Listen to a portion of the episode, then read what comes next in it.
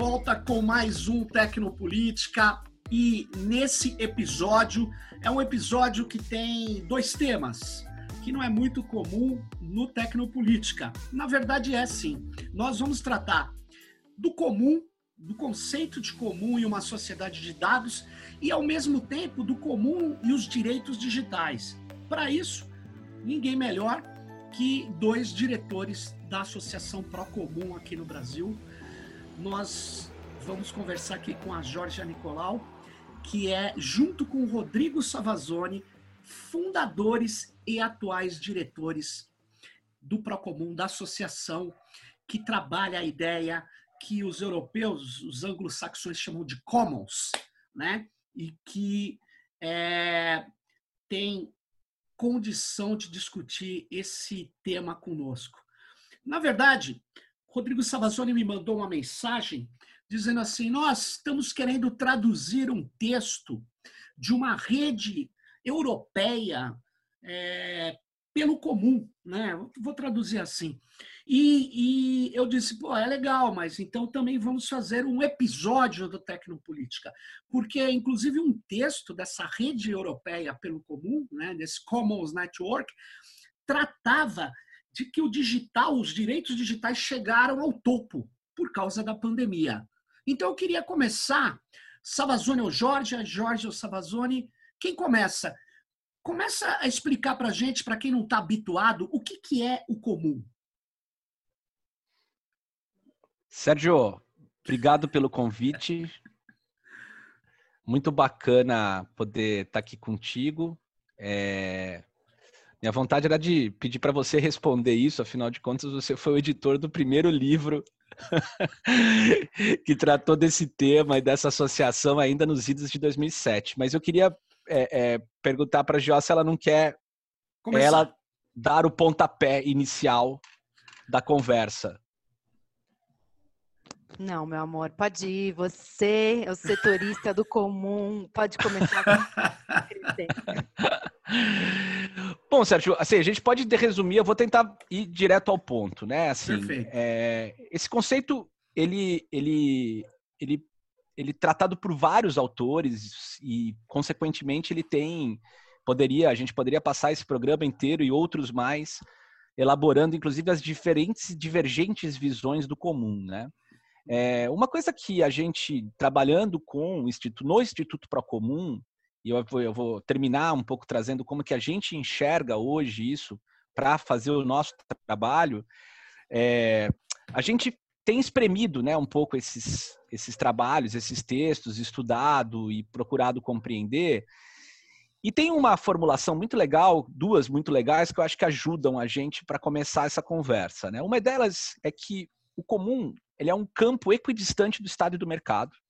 Portanto, é uma esfera que não está dentro daquilo que está sob domínio, digamos, do Estado e nem do mercado, e que se caracteriza por um diagrama, que a gente poderia assim dizer, que envolve um determinado bem comum, ou seja, um bem de uso fruto de todos e de ninguém, quer dizer, que não tem né, uma propriedade atribuída, com uma comunidade que faz uso desse bem e mais os protocolos, ou seja, as formas como essa comunidade entre si define para gerenciar esse bem. Gerenciar no sentido de usufruir ou proteger, ou os dois em geral. Né? Então, essa ideia ela vem, é, enfim, uma, um, um, um, digamos, um marco importante dessa discussão é o, o a discussão que, que começa né, no final dos anos 60, quando é publicado um texto importantíssimo na revista Science, que é um texto até hoje altamente reproduzido e, e, um texto que foi um dos mais citados da história da revista Science, o que é uma loucura. E esse que é a, a tragédia dos comuns, escrito pelo Garrett Hardin. A partir dele, quer dizer, é uma atualização de um debate que já vinha antes, inclusive, não era propriamente novo, mas ali esse cara estabelece um, né, um, um statement, né, um, ele coloca ali uma coisa no debate global. E logo depois, algum tempo depois, uma pesquisadora americana, estadunidense, chamada Eleanor Ostrom, ela junto com o Vincent Ostrom, o marido dela, eles se organizam num núcleo de pesquisa, né, na universidade que eles faziam parte, para tentar responder, para tentar mostrar que o que ele estava dizendo que era né, a tragédia do comum não necessariamente se comprovava empiricamente. Uhum. E disso se conformou todo um campo de pesquisa no mundo inteiro, com gente estudando. E no primeiro momento, essas pesquisas elas se deram muito ligadas à questão dos bens naturais, dos recursos naturais ou dos bens tangíveis, né? Sim. Tipo, é, durante muito tempo. E, paralelamente, uh, e já nos anos 90, é, a, a Ostrom ela, ela, ela sistematiza esses conhecimentos dela num livro chamado Govern the Commons, que infelizmente nunca foi traduzido para português. E, e, e, só depois de 2007 também, junto com a Charlotte Hess, ela vai falar sobre os bens comuns digitais que vamos depois entender.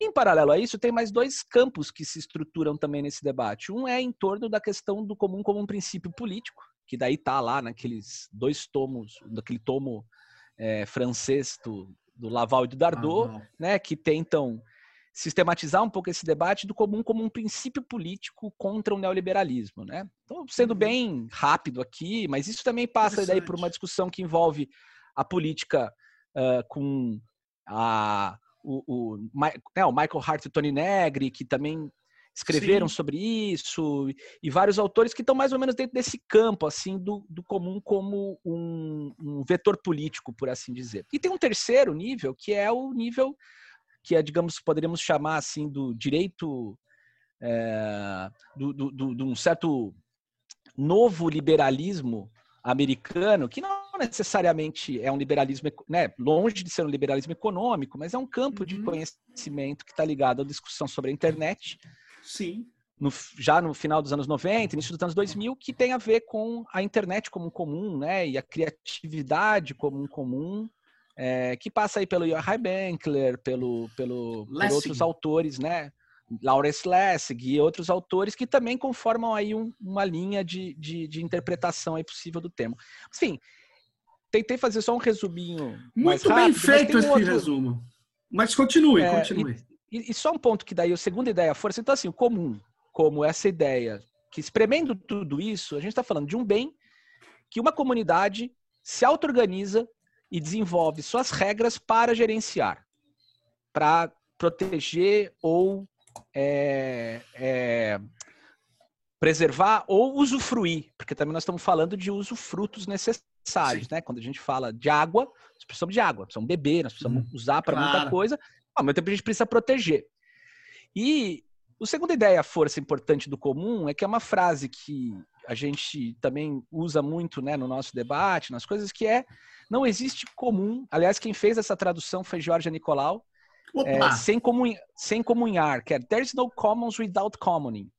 Quer dizer, uhum. não existe uhum. comum sem o ato de fazê-lo. Ou seja, então o comum, na verdade, também é esse processo de é, fazer o gerenciamento do bem. Ele não é simplesmente o bem, né? Ele é, ele, é, o comum, ele necessariamente ele é algo que se produz. Ele está o tempo todo sendo produzido, né? É, e produzido por aqueles que fazem o comum, que são os comuneiros, né?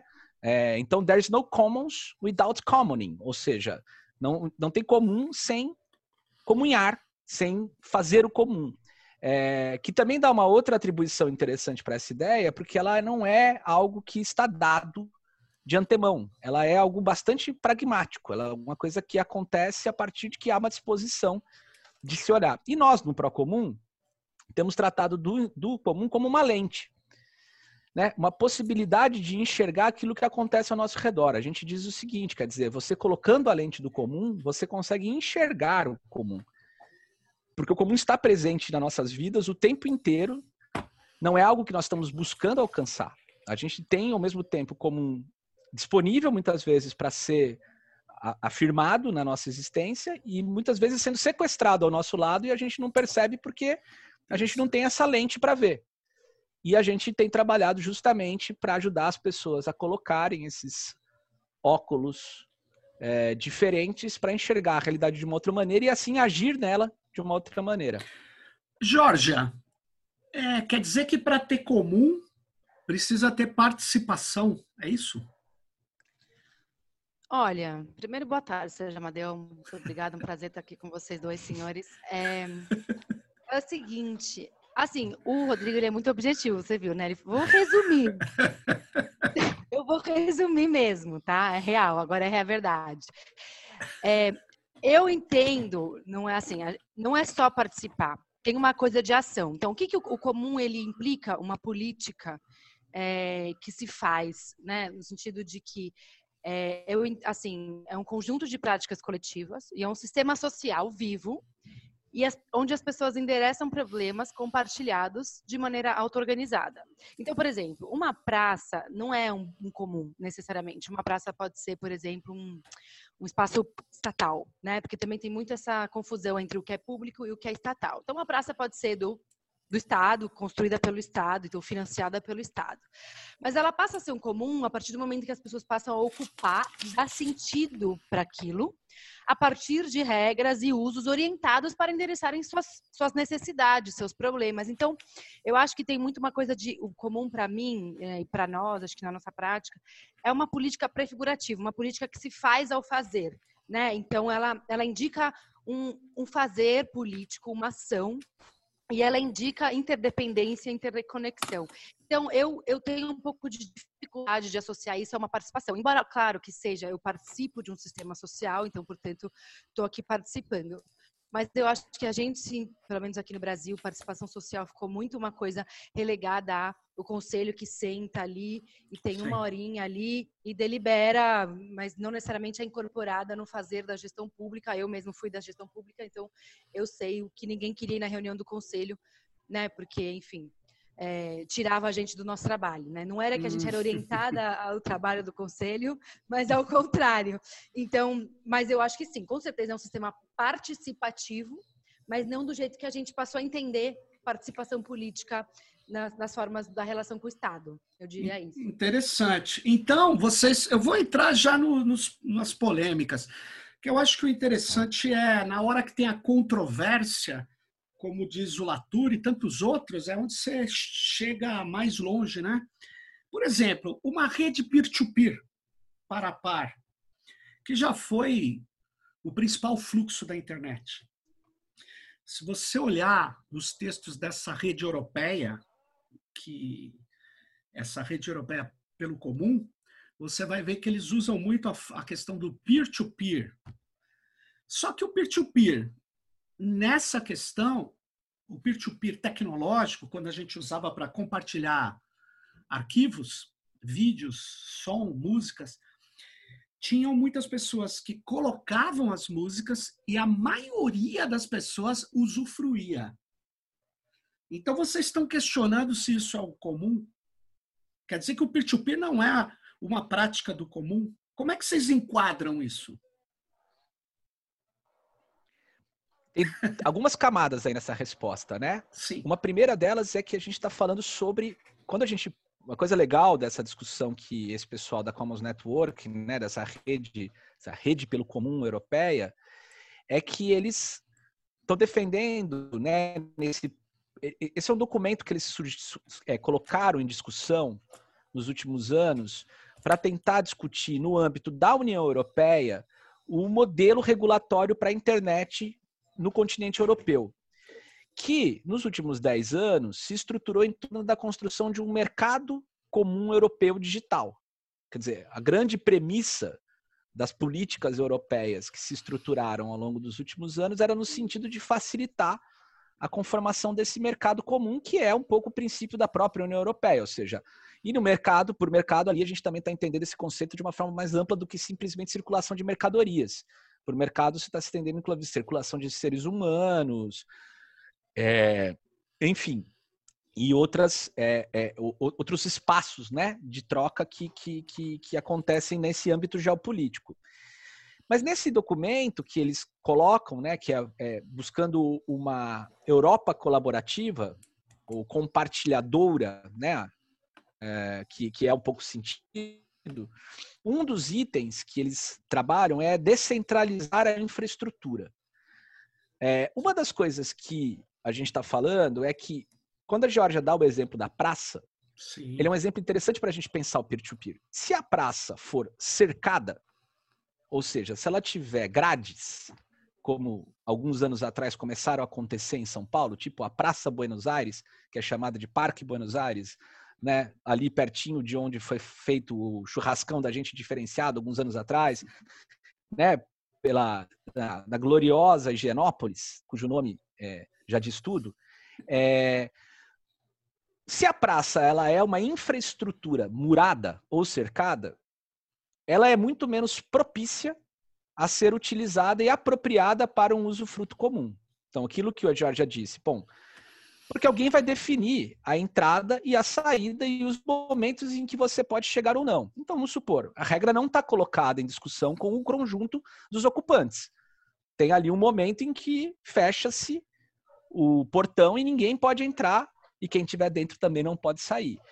Ah, nessa circunstância, você tem uma limitação à possibilidade de praticar o comum nesse contexto, certo? Ele, tá, ele tem regras que estão pré-estabelecidas e que é, dificultariam, por exemplo, se nós três resolvêssemos, por exemplo, fazer um sarau da madrugada junto com o pessoal que aconteceria às 11 horas da noite, sendo que as portas se fecham às 10. Né? Isso foi, por exemplo, deliberado pelo conjunto dos ocupantes que seria nesse horário e dessa maneira. Enfim, é, é, esse é um exemplo para tentar chegar no para chegar no peer-to-peer. O peer-to-peer é uma infraestrutura tecnológica, no caso especificamente de protocolos, né, de troca de, de informação, que facilita a possibilidade da construção do comum. As comunidades que se estruturaram a partir disso, elas se desenhavam e se organizavam muitas vezes buscando criar relações que fossem relações cooperativas, colaborativas, utilizando-se dessa infraestrutura. Então a gente tinha lá né, os seeders, né, os semeadores. Sim. Tínhamos os que faziam os caminhos das trilhas, né, para poder organizar trackers. blocos informacionais, trackers. E por assim, isso tudo, seeders, trackers, tudo foram camadas de criação coletiva, ou seja, de ação coletiva humana sobre essa infraestrutura propiciada que era o peer-to-peer. O peer-to-peer, como, como infraestrutura aberta e distribuída, ele hoje é um sistema que permite você fazer, por exemplo, broadcasting, que é basicamente como o Netflix venceu a guerra da distribuição de conteúdo digital. O que o Netflix faz para o balanceamento de carga dos seus servidores é baseado na tecnologia peer-to-peer. -peer. Só que é baseado numa tecnologia peer-to-peer -peer de distribuição que está fechada dentro de um sistema proprietário que hoje ocupa ou faz com que a gente tenha a maior carga de banda consumida num planeta vinda por meio desse sistema e beleza. Então, nesse sentido, não tô assim, a, a apropriação da infraestrutura que é uma, uma infraestrutura que propicia o comum, ou seja, ela é um bem é, que tem essa característica, digamos que poderíamos dizer que em alguma medida é assim que eu enxergaria, Sérgio, e você pode me corrigir se eu estiver errado. Imagina. Porque afinal de contas você é o meu professor. É, a, a, a questão é, o, o, a gente poderia dizer que os protocolos peer-to-peer -peer são um bem comum mas não necessariamente eles são um comum nos termos que nós estamos trazendo aqui. Para ser um comum, eles precisam ser se apropriados como tal. Ou seja, os usos e a ação coletiva precisa se dar a partir desses pressupostos.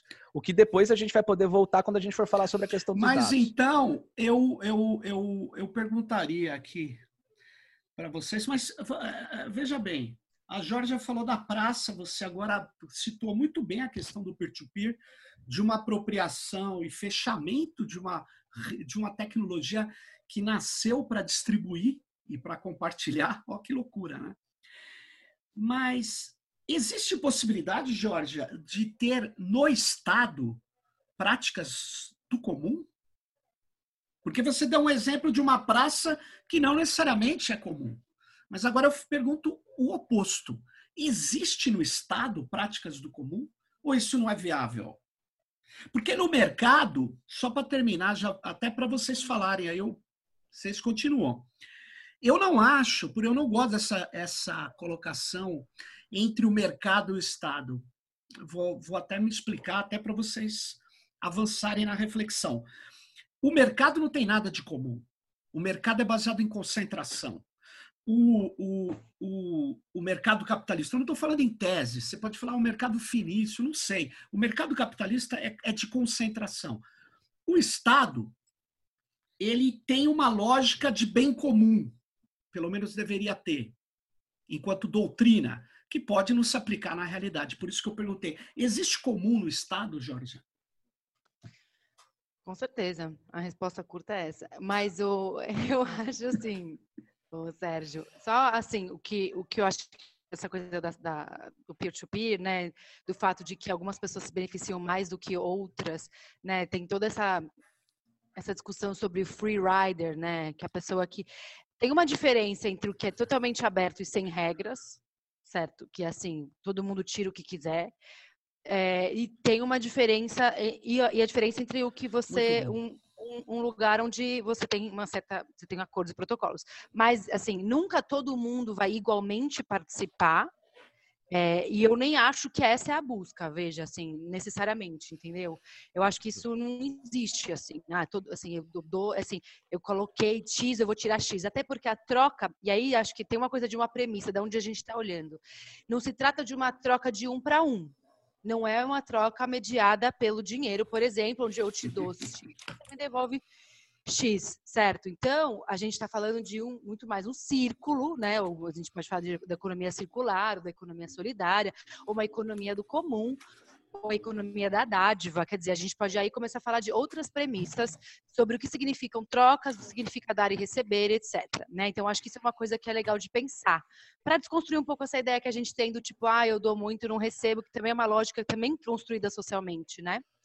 E, o, e a outra coisa sobre o Estado eu acho assim, é muito possível você, você ter um Estado orientado ao comum, mas mais que isso, é muito possível que o Estado facilite construções orientadas para o comum. Então, é, hum, mesmo a galera do, do Commons Network, eles estão fazendo aí é, uma eles estão tentando eles estão trabalhando com o Estado, eles cooperam com o Estado, tanto o Estado federal é, dos Países Baixos quanto a municipalidade de Amsterdã, uhum. para a construção né? E a gente tem algumas outros exemplos, que a gente acompanha internacionalmente também, onde houve cooperação entre a sociedade civil e o Estado para a criação de protocolos e leis que facilitassem é, a gestão do comum. Então, vou falar aí uma palavrinha, a parceria estatal comum ou público comum, em vez de ser uma parceria público-privada, a gente faria uma parceria público-comum, né? É possível e isso acontece, né? É, e, e, é totalmente possível. Então, eu acredito. Eu não acho assim, quando a gente fala do comum, assim,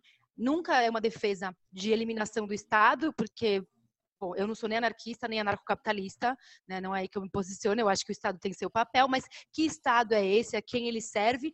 E mais, como que a gente é, constrói o Estado a partir de uma coprodução política em vez de uma participação política, né? Assim, com... hum, e aí eu acho que hum, passa um boa. pouco. Enfim, essa seria a reflexão que eu faria, mas eu vou deixar meu colega Rodrigo Savazoni falar um pouco.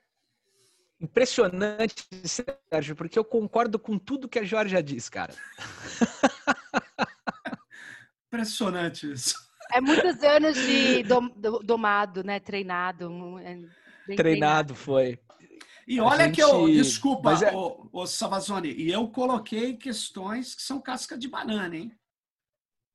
Sim, e eu concordo integralmente. Mas uma coisa muito legal em complemento a isso, Sérgio, é o seguinte: você partiu de uma premissa filosófica, por assim dizer, de que o Estado serve ao bem comum, né? Eu conheço Sim. muito bem Vossa Excelência e sei muito bem da sua formação, de onde o senhor veio, inclusive, né, na sua formação, por exemplo, lá atrás, né, do Partido Comunista do Brasil.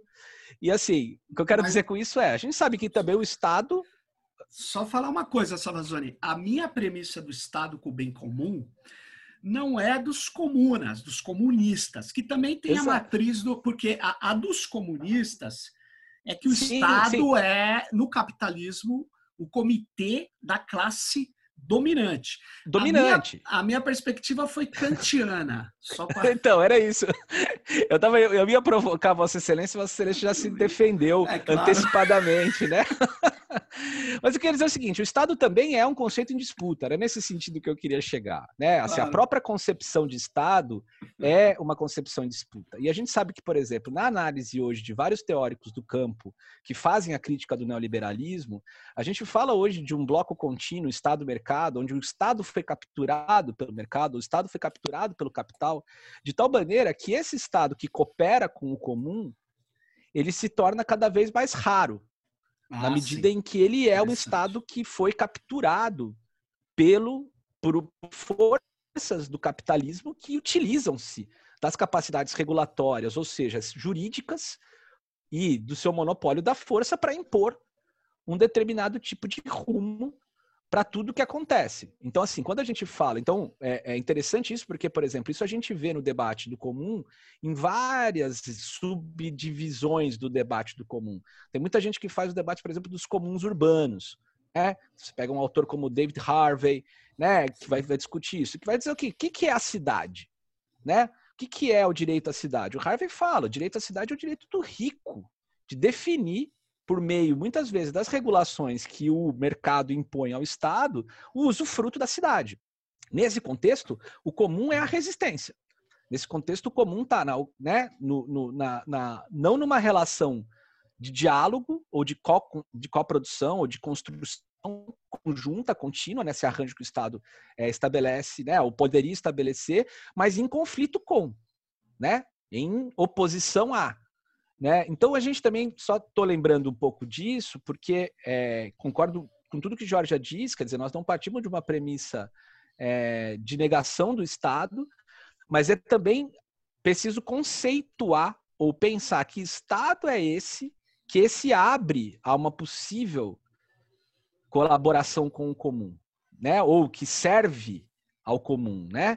E a gente aí daí complexifica um pouco a discussão, porque a gente sabe que é, muitas vezes o que acontece é a, a, disputa no interior do Estado se dá sempre favorecendo o cercamento, que é justamente a extração do comum para usufruto privado, para usufruto Muito dos bom. interesses econômicos. Deixa eu só aproveitar esse gancho da extração e colocar, vou fazer uma, ah, porque é assim, vocês tocaram coisas, a gente vai ter que fazer 500 programas. A Jorge falou da economia da dádiva, de negar a troca de equivalentes. Tem um, você falou desse dessa perspectiva do Estado. Só que você jogou a bola no alto para uma cortada, que é a seguinte: os dados hoje são um elemento de grande valor econômico. A legislação europeia, que inclusive está no coração desse debate com a Commons Network e outros grupos, de direitos humanos, inclusive, conseguiram construir uma legislação, o Regulamento Geral Europeu de Proteção de Dados, que tem uma base ideológica. Se você não gostar do termo ideológico, não tem problema. Vocês podem trocar por uma, uma prática discursiva, um regime de verdade, seja lá o que for. Ele tem um, um coração. O coração é a ideia de consentimento. E o consentimento está focado no indivíduo. Ao mesmo tempo, lendo o texto que vocês me sugeriram, eu não li inteiro ainda, mas eu vi que eles querem uma perspectiva de soberania de dados que não é baseada no indivíduo, é baseado no coletivo. Exatamente. Mas aí eu fiquei completamente confuso. Pelo seguinte, eu quero entender como que você defende a base do consentimento que não é um consentimento coletivo? Porque a base, a única coisa coletiva é a lei. Tudo bem, é feita no, no processo da democracia liberal, se você preferir democracia liberal burguesa. Foi aprovada uma lei. Uma vez que ela é aprovada, ela tem regras e diz: olha, o Sabazone e a Georgia, cada um ao seu estilo, consentem ou não com a entrega dos seus dados. Mas por que, que isso é coletivo? A Lei Geral de Proteção de Dados não trata dos dados como um bem coletivo. Como é que você ou vocês pensam nesse mundo onde tudo está sendo dataficado? Como é que nós podemos transformar os dados de um bem individual privado para um bem comum e coletivo. Silêncio. Já quer arriscar? Não, eu, assim, eu vou primeiro falar um pouco do documento, que eu acho assim, né? O que a Commons Network faz é advocacy, né? Então, eles estão tentando influenciar o pensamento dentro da, da, da, União Europeia, eles ficam lá na Bélgica, basicamente é lobby, né? para tentar influenciar algumas ideias. Então, assim, claro que ali tem muito assim, eu também li e falei assim, nossa, é, é, realmente assim, tem um tanto de ideal, né, daquilo que é o que eles estão tentando jogar a bola lá para cima. Mas o que eu acho é assim, é, eles estão questionando uma coisa que é tão óbvia, né? Que no final das contas é assim: não tem essa de mundo digital com uma leizinha, tudo virou digital. Então, se a gente está falando de direitos, a gente está falando de mundo que a gente, de Estado, de acordo, de, de contrato social, de que premissas a gente está partindo. E o que eles estão defendendo são quatro premissas. Basicamente, é a, a, a autodeterminação, né? Uhum o cultivar o, o comum, descentralizar as infraestruturas e é, empoderar, que eles chamam de empoderar as, as instituições públicas. Porque, assim, por exemplo, é, na Holanda não existe, por exemplo, que nem existe na Taiwan, em Taiwan, um ministério de assuntos digitais ou alguém que esteja pensando ou desenvolvendo ideias sobre isso. É, e o que eu acho? Eu acho assim, você já tem algumas iniciativas, eu não acho que seja fácil de construir, mas você já tem algumas iniciativas onde os dados, é, onde você tem, inclusive na Europa, a maior parte delas, cooperativas de dados. O que, que, é, que, que é a cooperativa de dados? os próprios cidadãos são fiduciários dos seus dados e podem definir coletivamente, portanto, o que fazer com aqueles dados. Isso é uma forma de você lidar com os dados coletivamente. Outra forma de você Boa. lidar com dados como um bem comum. A cidade de Barcelona está tentando fazer isso. Eu não conheço a fundo, tá? Eu acompanho um pouco em debates, mas assim, eles têm lá todo um processo de dados abertos e, inclusive, um discurso muito similar à galera do Commons Network, que é um discurso antitecnocrata, dizendo assim, não é sobre tecnologia, né? É sobre o que, que a gente vai fazer com essa população, que, porque na verdade o que, que são dados? Né? Os dados são pessoas né, fazendo, existindo no mundo e a, e a, partir disso gerando informações que podem ou não ser utilizadas em retorno para que a gente tenha vidas melhores em sociedade. Ou, por exemplo, as cidades possam funcionar de maneira melhor. Então, assim, que o, o, o ônibus ou os serviços públicos. Então, assim, existe um movimento de data citizenship, né? Que é assim, você ter autonomia sobre os seus dados e poder fazer da, o uso daquilo, né, para o seu bairro, para sua vizinhança. É que a gente não é letrado nisso. A gente não aprendi na escola que os meus dados gerados poderiam me ajudar, por exemplo, a interagir melhor com os meus colegas ou com meus vizinhos, ou que, por exemplo, os dados gerados no meu condomínio podem ajudar a gente a, por exemplo, gerir melhor o lixo, próprio do meu condomínio. A gente sempre pensa dado como uma coisa assim, é, que, bom, é uma consequência para poder entrar no Facebook, basicamente. No final das contas, assim, e uma das coisas que eles criticam no documento que eles escreveram, a qual você se refere, é justamente essa crítica do consentimento, que é assim, você lê lá um textão, ele fala, não deveria ser nas costas do indivíduo ter que ler um textão e, e, concordar ou não com aquilo, entendeu? Não é por aí que a gente vai construir uma cidadania. Porque não existe mais essa separação entre, ah, então o cidadão, é, ele é uma coisa, e aí quando ele está no Facebook, ele aprova os dados. A gente foi separando, assim, politicamente, isso é uma construção muito bem feita, na verdade, né? E que deixou a gente refém, né? E aí uma das coisas que eles falam que é meio óbvio, que é o sistema está obviamente adoecido, não à toa até os Estados Unidos estão aí revendo agora, agora todo mundo parece olhar para isso com um pouco de medo do tipo, nossa, existe um oligopólio, né? Estão dominando. Eu sempre falei isso, gente. Eu sempre achei um absurdo que um garoto como o Mark domina o mundo com tanto poder e ele não é e não é tratado como uma pessoa que precisa ter accountability, né? Porque assim, como que uma pessoa dessa detém tanta informação sobre o mundo inteiro e a gente está refém, completamente refém, né? Assim, se você pensar na lógica, é um, nenhuma ficção científica conseguiu chegar nessa distopia. Então, eu acho que eu começaria por aí, Rodrigo Savazone. Antes do Savazone falar, a cara dos, do, dos donos do Google a gente conhece menos, mas eles têm um poder talvez maior um pouquinho que o Facebook, que também é descomunal. Mas Savazone, essa reflexão da Georgia, você também, como que você vai lidar com isso? Só vou fazer um complemento, né? Porque é isso que Geo trouxe, está é, muito bem posto, né? Que é o princípio da ação desse tipo de porque nós estamos falando da Commons Network como um agente que também busca não né, fazer esse advocacy, mas por trás disso tem a articulação de uma cidadania ou de um movimento social, se assim quiser chamar, ou enfim, de uma sociedade civil organizada, que passa por militantes e ativistas uh, que vieram, digamos, do nosso campo, né, que é o campo do, da militância na internet, na cultura digital, na cultura livre, né, que estão envolvidos com isso, mas que se expande para dialogar com outros agrupamentos de vários tipos de saberes, né, e de áreas de influência para poder mostrar isso que já estava trazendo, que é a ideia de, de que o, o, o, nós não estamos tratando, quando falamos em direitos digitais, de um cercadinho específico de mais um direito que é como um direito adicional ao direito à saúde, claro. né? Ou nós estamos falando de um direito transversal, de uma questão que toca em todas, né? Então, como Network, eles organizaram, né, nos últimos anos aí a Assembleia Europeia dos Comuns, né?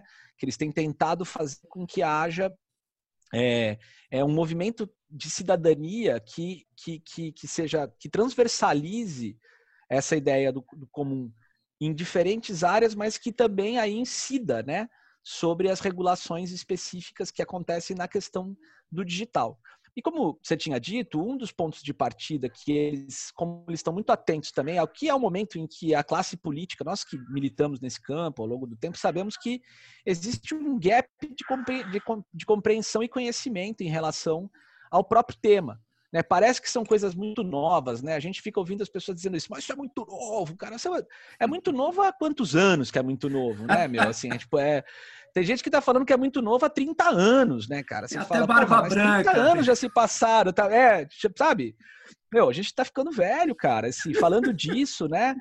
Então, assim, não pode ser tão novo assim para as pessoas. E o que eles estavam chamando a atenção é que nesse momento da pandemia, quando se viram as classes políticas, os governos, diante desses monopólios de dados, e diante, inclusive, da necessidade de gerir seus próprios dados, gerados a partir desse momento, para poder fazer isso um pouco que Jorge dizia, que é enfim, dar respostas aos cidadãos, porque você precisa saber, cara, quando você está no meio de uma pandemia, eu preciso ter a informação precisa sobre quem foi contaminado, em que contexto, qual era a idade daquela pessoa, como que ela estava, né? Quer dizer, o que, que por onde ela passou, né? E aí, bom, tudo bem, você mete aí um aplicativo de georreferenciamento naqueles que foram contaminados pelo coronavírus para conseguir monitorar o deslocamento dessa pessoa no território. E aí, esse dado que você gerou sobre esse sujeito, você faz o que com ele? Pertence a quem? Como é que fica? Né? E aí vem a discussão sobre o, o, a necessidade também de se ter políticas claras, evidentes, transparentes em relação a isso, né? Então, é, é, e aí um dos pontos que eu, que, eu, que eu queria só complementar, Sérgio, dessa ideia Sim. de você fazer uma gestão, digamos, coletiva dos direitos, é que a ação toda do, do, do, da, da Commons Network é uma ação na direção do Estado, no sentido de que o Estado garanta a proteção coletiva dos indivíduos também, no sentido regulatório. Quer dizer, quando a gente fala, por exemplo, tem uma questão que é assim, você tem bens que são, entre aspas, individuais, direitos individuais, mas que eles são estabelecidos e que têm estruturas sociais para garantir isso. Você tem direito à segurança, mas você tem estruturas institucionais que procuram dar você garantias dessa sua segurança, certo? Você tem, se você quiser acreditar nisso, mas você tem policiamento, você tem é, é, tal. E o que eles também estão dizendo é que é preciso dotar o Estado de condições de agir na defesa coletiva porque isso não é uma questão individual, é uma questão social, ela é uma questão ampla, né? Então, por exemplo, se esse dado está sendo extraído de forma indevida, quem, quem vai fazer essa, né? Como que você cria mecânicas que sejam é, é, é, mais e aí nesse sentido você pode chegar até nos arranjos comunitários, né? Que também é uma possibilidade. Eu vou falar, bom, eu quero eu quero Sim. fazer a gestão comunitária dos meus dados junto com as pessoas com as quais eu estou. Tem um outro debate aí só para complementar, que é a questão da interoperabilidade, né? Que daí vem uma questão daí mais especificamente da questão da infraestrutura, né? Eles estão até criticando, porque isso foi uma questão que virou meio uma panaceia, né? Essa ideia de que você tem que ter um, um agente interoperável, que você tem que conseguir entrar nos diferentes, nos diferentes serviços, né? É, uh, das plataformas, né, desse capitalismo tal, com o mesmo tipo de, de, de, de identificador, né? É. Performance que você possa fazer a gestão inclusive. Isso, a gente sabe que é uma é perigoso também cair nessa discussão dessa, dessa ideia, porque tudo isso fica parecendo que é sempre uma discussão que envolve uma escolha racional individual. Isso que, que você tem todos os elementos para fazer essa escolha, que você está completamente preparado para ela e que você foi e sabe exatamente o que você está fazendo ali. E não é verdade. Essa é, é a grande questão. E aí o Estado, ele tem um papel nesse sentido. Eu, por exemplo, não faço ideia de muita coisa que acontece, mas o Estado me protege de um monte de coisas que eu não faço ideia. Claro, e por que não não pode me proteger também no meu, no meu tráfego digital? Para que eu não seja, é, né?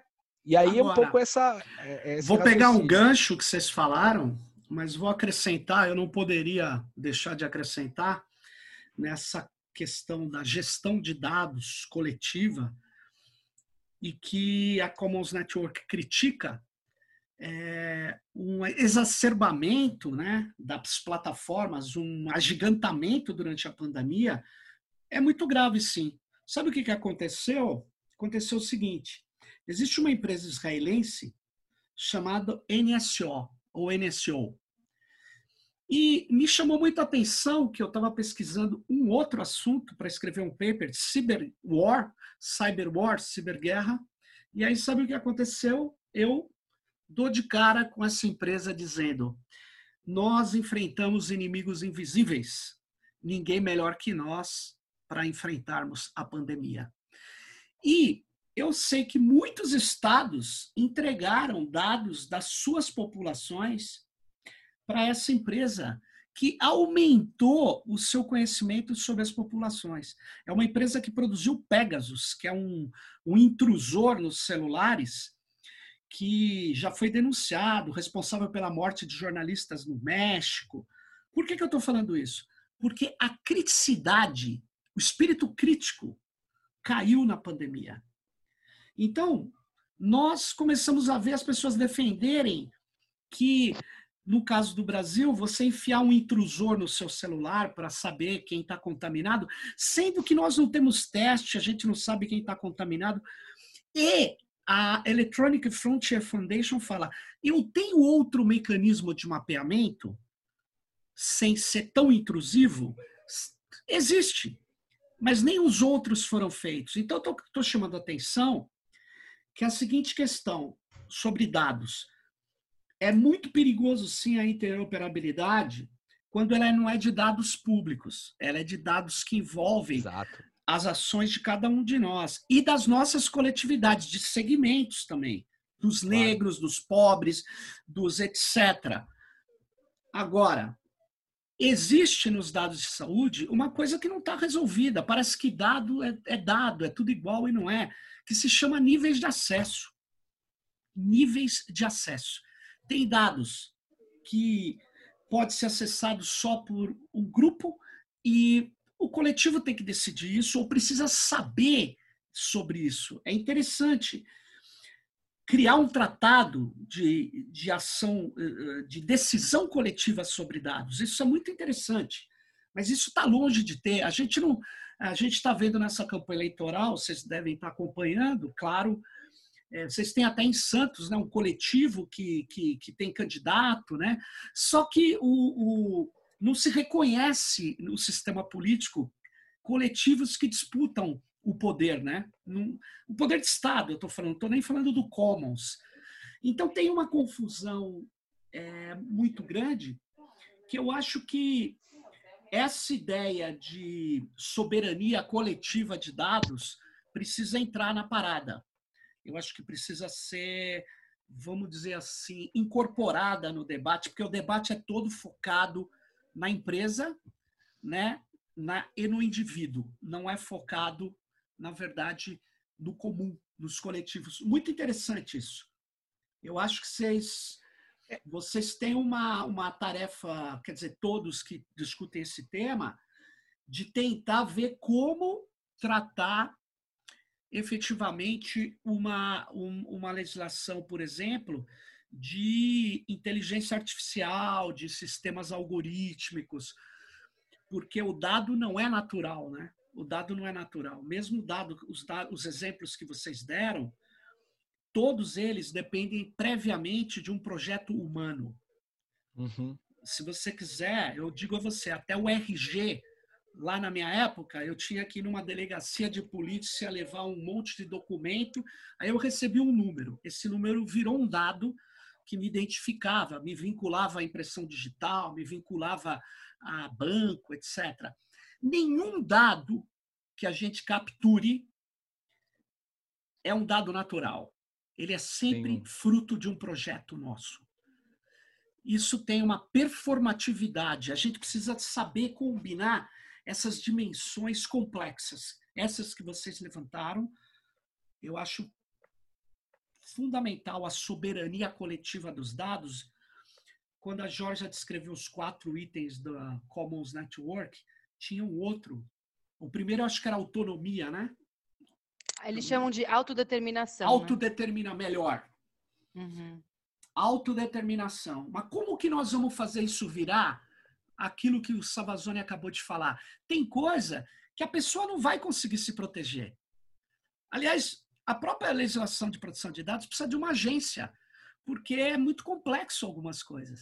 Aliás, Exatamente. Mas aliás, na base disso tá essa, essa discussão não está desvinculada à desconfiança nas instituições, né? Na base disso tá a confiança nas instituições, a confiança na política, né? Eu, eu, porque se você for pensar o sistema eleitoral brasileiro, né? Eu voto em alguém para me representar. O dado, o mecanismo é eu dou meu dado para alguém com, esperando que o melhor seja feito daquele dado, digamos assim. Então, eu liberei meu dado aí no RG ou CPF, estou acreditando que o Estado vai me devolver em, em, em melhores é, serviços públicos a partir dos meus dados, né? Tem um pouco de você confiar, né? Você está sendo fiduciária. Um pouco a lógica que a gente, que eu acho que tem uma inversão aí que a gente projeta para o futuro é assim: e se esses indivíduos autodeterminados pudessem ter mais agência sobre algumas questões, né, do que fazer com os dados ou não, e se a gente construísse instituições mais voltadas para o comum e baseadas mais na confiança, na reciprocidade, que pudessem fazer, portanto, certas agências para nós em algumas coisas complexas. E aí eu me pergunto, Sérgio Amadeu, te escutando sobre né, esses, o projeto, né, assim, quer dizer, os, da, os dados e qualquer outra tecnologia que a gente faça estão sempre a serviço de alguma coisa, né, de, de algum projeto, estão a, é, no final das contas, está a serviço de, né? E, e eu me pergunto se é, se a gente tivesse mais é, formação sobre dados desde sempre, né? Assim, porque também tem uma coisa assim que eu sinto, né? A gente não aprende. Onde que eu aprendo sobre essas coisas, né? Como que eu porque é muito distante, né? Eu acho que, por exemplo, eu sou uma otimista, né? Então eu sei que vocês não são, mas eu sou. Mas eu pensa bem, Alguns anos atrás, a política era para poucos. Eu, eu, acho que ainda é para poucos, mas eu vejo muito mais, assim, eu, eu, pelo menos acho que tem muita gente assim. E, e assim, a gente vem, eu venho dessa escola, né, de da ética hacker, quer dizer, como que eu olho para aquilo e faço perguntas, né? Como que eu entro naquilo e experimento aquilo. O que, que, são os dados? Que no fundo tem a ver com a ciência, né? Como que a gente aprende isso? Né? Onde a gente aprende? Eu mesma fui aprender muito depois, assim, né? E eu não entendo nada, não sei nem porque eu tô aqui hoje. Então, assim, tem uma coisa que é não, é porque assim, tem uma coisa de tipo formação. Eu acredito muito nisso, assim, desde como que a gente fala, para onde a gente fala. Porque no final das contas, por exemplo, as coisas que você fala, Sérgio, eu te conheço há algum tempo. Eu entendo 20%, amigo. Entendeu? Tem uma coisa assim. É o fim, gente. Savazone, socorro, Savazone. A Jorge ela, ela, ela, ela fica fazendo essa, ela fica fazendo esse discurso da, da, da, da eu não entendo nada de internet, eu não falo isso. Mas, cara, faz, ela é uma das pessoas que está há 15 anos trabalhando com isso. Eu tô sabendo. E assim, tava dando show aqui, falando um monte de coisa fabulosa. Falou porque coisas acho que fabulosas. tem uma coisa. Mas tem uma coisa que, que até, mas pegando um pouco essa coisa que a Geo trouxe, e que de fato eu acho que a, a, a construção do que ela é, traz, que é uma coisa que nesse documento há uma preocupação, e aí é uma preocupação da gente entender que isso é político. No sentido mais amplo do que a gente pode chamar de político, né? Não é técnico, né? Tem um deslocamento aí que acontece muitas vezes que é o próprio político envolvido às vezes no debate falando, oh, isso aí é muito técnico, não tem do nada, tal. Sim, você fala, cara, não tem nada mais político do que isso, Exato.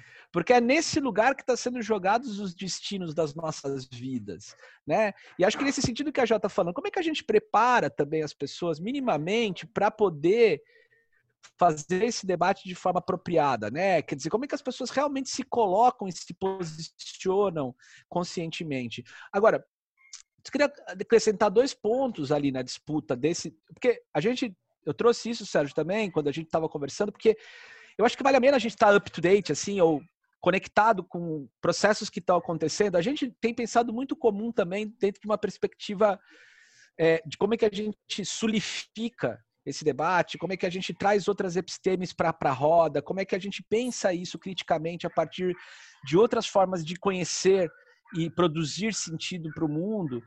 É, mas ao mesmo tempo também é muito interessante você ver essa, a, a, a, esse, esse movimento que está acontecendo na Europa, porque eles falam numa, numa human-centric digital policy.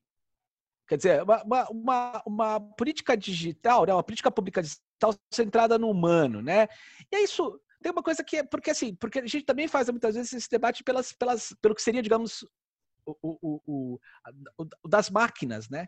E aí assim, óbvio, eu não estou querendo aqui entrar numa oposição humano-maquínico, mas eu quero só dizer que é, a gente sabe que isso também é, é preciso operar nessa, né, nessa, nessa, nesse, nessa simetria, né, que envolve é, humanos e não humanos, mas o que eu quero dizer com isso é o seguinte: é, tem, um, tem um desafio de reentender o que é o político e o humano nesse contexto que está colocado. Isso não pode ser um debate exclusivo de um determinado campo reduzido. E aí eu acho que a gente, como uma organização, o Instituto Procomum, que não necessariamente está hoje é, atuando, digamos, dentro da coalizão pelos direitos na rede, ou mesmo é, ligado né, nos, no, no, debate específico do campo, a gente está querendo também pensar um pouco como que a gente pode ser um agente para facilitar esse diálogo com outros agentes políticos que estão em outros debates, que são prementes, que são necessários, que são importantes e que são urgentes, mas que possam enxergar também a importância disso né? Porque Mas, isso afeta a todos. Salazone, e a, a positividade ou a novidade sobre isso que você está falando é que esse debate penetrou efetivamente em vários campos. Ele está é penetrando. Exato. Ele está. Uma das principais organizações que trabalha a questão tecnológica hoje no Brasil é o MST. Exato. É, no, o, o, um dos episódios que está aqui do Tecnopolítica, nós identificamos a relação do Facebook com o latifúndio. Nós estamos vendo Sim. uma série de. O movimento negro, o movimento antirracista, trabalha hoje melhor do que ninguém a questão do, do preconceito algorítmico, na verdade, o desvio, o viés. Então, esse, esse debate está é, se aprofundando. E uma coisa que é muito curiosa na nossa conversa aqui, que eu vou ter que encerrar, porque os nossos programas têm em torno. A gente já passou, mas vamos, vamos, vamos com calma. É o seguinte: a gente não falou do maior movimento tecnológico de comum que existiu a partir do fim do século XX e penetrou no século XXI, que é o movimento de software livre. Curioso isso. Exato. Você vai dizer, não, o maior, Sérgio... o maior é o meio ambiente. Eu tenho dúvidas. É, essa aí é a controvérsia. Eu poderia dizer que é, o, que é a cultura. A cultura. É, mas eu acho que a cultura popular. Mas por eu isso... só dizer, ó. Não, deixa eu só terminar. Fala, Jorge. Quer me expulsar, quer me expulsar do programa. Não, Fala. eu, sabe o que eu queria falar? Em minha defesa, Sérgio Amadeu, eu Sim. acho que assim, você eu entendo tudo que você fala, tá, gente? Eu retiro o que eu disse. Mas. Era uma brincadeira, eu respeito Não, muito claro. o professor Sérgio Amadeu. Mas eu, eu acho que você. Assim, eu só queria dizer que eu assim, essa conversa, ela, ela não pode ser nichada, porque ela não é mais sobre um nicho, ela, ela é sobre a nossa vida Concordo. inteira e nosso futuro. É um pouco esse lugar. E aí, só para acrescentar os exemplos que você deu, é, aqui no Rio de Janeiro, tem, que eu tô no Rio de Janeiro essa semana, tem o Data Lab, por exemplo, né, que é uma agência de dados, de dados cidadãos que é na, fica na favela da Maré. E ele, assim, é, eu vejo cada vez mais, assim, né, por exemplo, o Data Lab faz um trabalho de, chama Cocosap, né, que é assim, trabalhar saneamento básico a partir do cocô, né, assim, do esgoto. Então, assim, isso é maravilhoso, que no final das contas, assim, o que, que é saneamento básico? Como que a gente, né, o que, que é dado, né? Assim, eu tirar a foto do cocô na, na, no quintal da minha casa, então, isso, isso é um dado que depois vai vir. Eles fizeram agora uma agenda. Não, então eles, vira, eles fizeram agora uma agenda de uma política de saneamento básico para o Rio de Janeiro até 2030, baseado nos, nas fotos de cocô, né? Muito no bom. saneamento.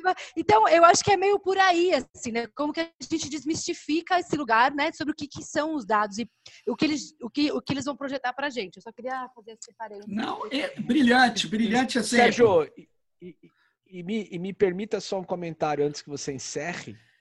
É... Eu ainda não vou encerrar que sem essa... falar uma coisa, mas continue. Então fale, fale, fale que não, mas tem. Falo, então. Ah, é? Não, é que eu agora. Eu só não, queria não, dizer o seguinte: eu estou cada vez mais. Eu sou, eu diria a você que eu sou um adepto já há algum tempo das ideias de Maurício Lazarato. Então eu Sei trabalho, bem. eu trabalho muito essa questão.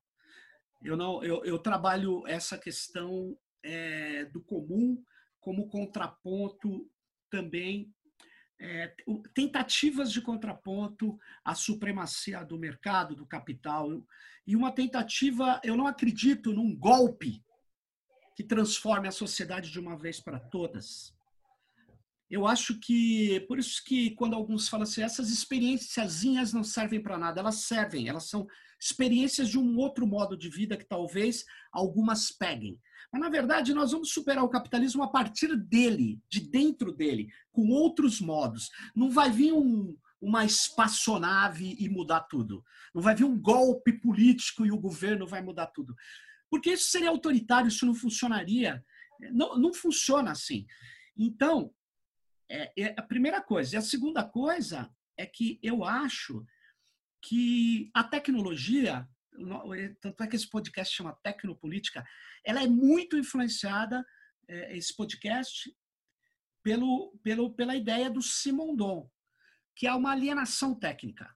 O homem, a humanidade, a mulher, os vários povos, o que, que eles fazem? Eles fazem construtos, sempre fizeram. A língua é uma tecnologia. Tudo, tudo que permite a interação é, existe de mediações, são construções. Então, há uma alienação de separar a técnica da vida. Então, é nesse sentido que existe essa questão. A tecnologia hoje é uma das principais expressões dessa cultura que nós temos, mas essa tecnologia alienada. A tecnologia alienada, a tecnologia como um passe de mágica, ela é uma expressão da alienação técnica. Então, nesse sentido que eu que eu queria só dizer que.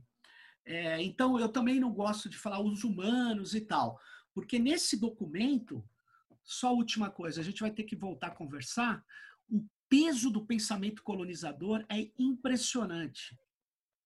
Uhum. É impressionante. Eu ia ler aqui, mas eu não vou, para não correr, virar um debate de novo. Tem várias passagens que você vê a supremacia europeia uhum. em relação às periferias do mundo.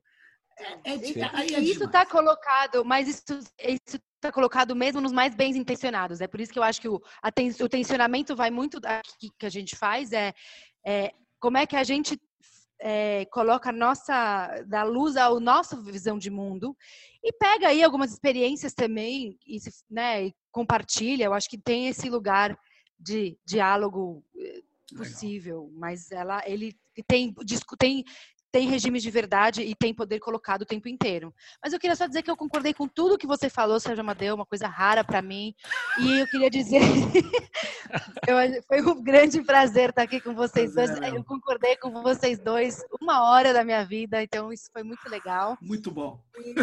A, a Georgia costuma fazer uma piada, Sérgio, há algum é. tempo já que a gente faz reuniões juntos, tal. Ela fala a gente parou de brigar, né, tal, não sei o que. Agora, outro dia ela estava falando que ela precisava mudar um pouco, que ela estava concordando demais, estava concordando muito.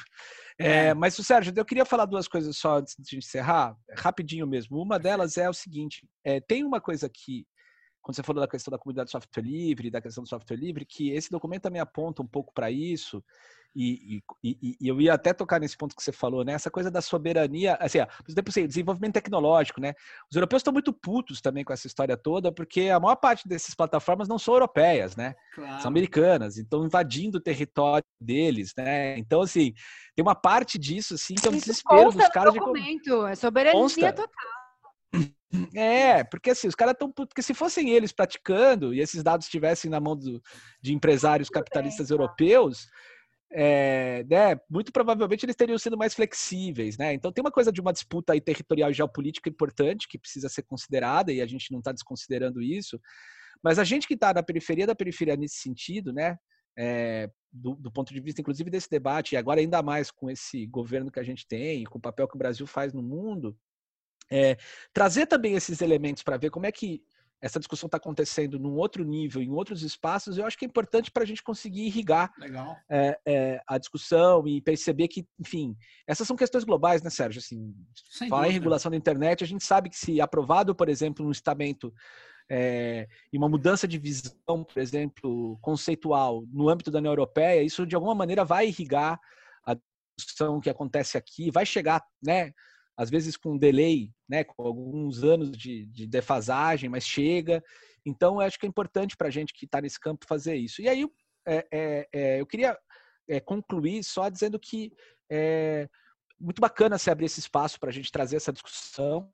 Né, para nós, no Instituto para Comum, a gente nem tem. Assim, é uma agenda que a gente toca nela desde que a gente nasceu, mas a gente tem muito mais interesse em aprofundar, né? Eu te procurei um pouco na condição também, inclusive, do nosso conselheiro, para poder pensar um pouquinho como é que a gente pode dar sequência nisso. Então fica o convite Legal. também para quem conhece o nosso trabalho, para quem assiste o podcast, para quem não conhece, que venha se aproximar, porque a gente está querendo é, é, olhar para isso, pensar um pouco em relação a essas questões que a gente está colocando aqui, e eu acho que a gente pode também ajudar aí nessa, na, na, na, na enfim, a, a, a, a fazer esse debate sobre os dados como comum e legal e como pensar coletivamente é, as nossas respostas, né? Sabazone, eu acho que vocês do Procomum, com Posso Ajudar e outros e outras que estão nos ouvindo aqui, a gente precisava organizar em breve, no início do ano que vem, um seminário sobre os dados de o comum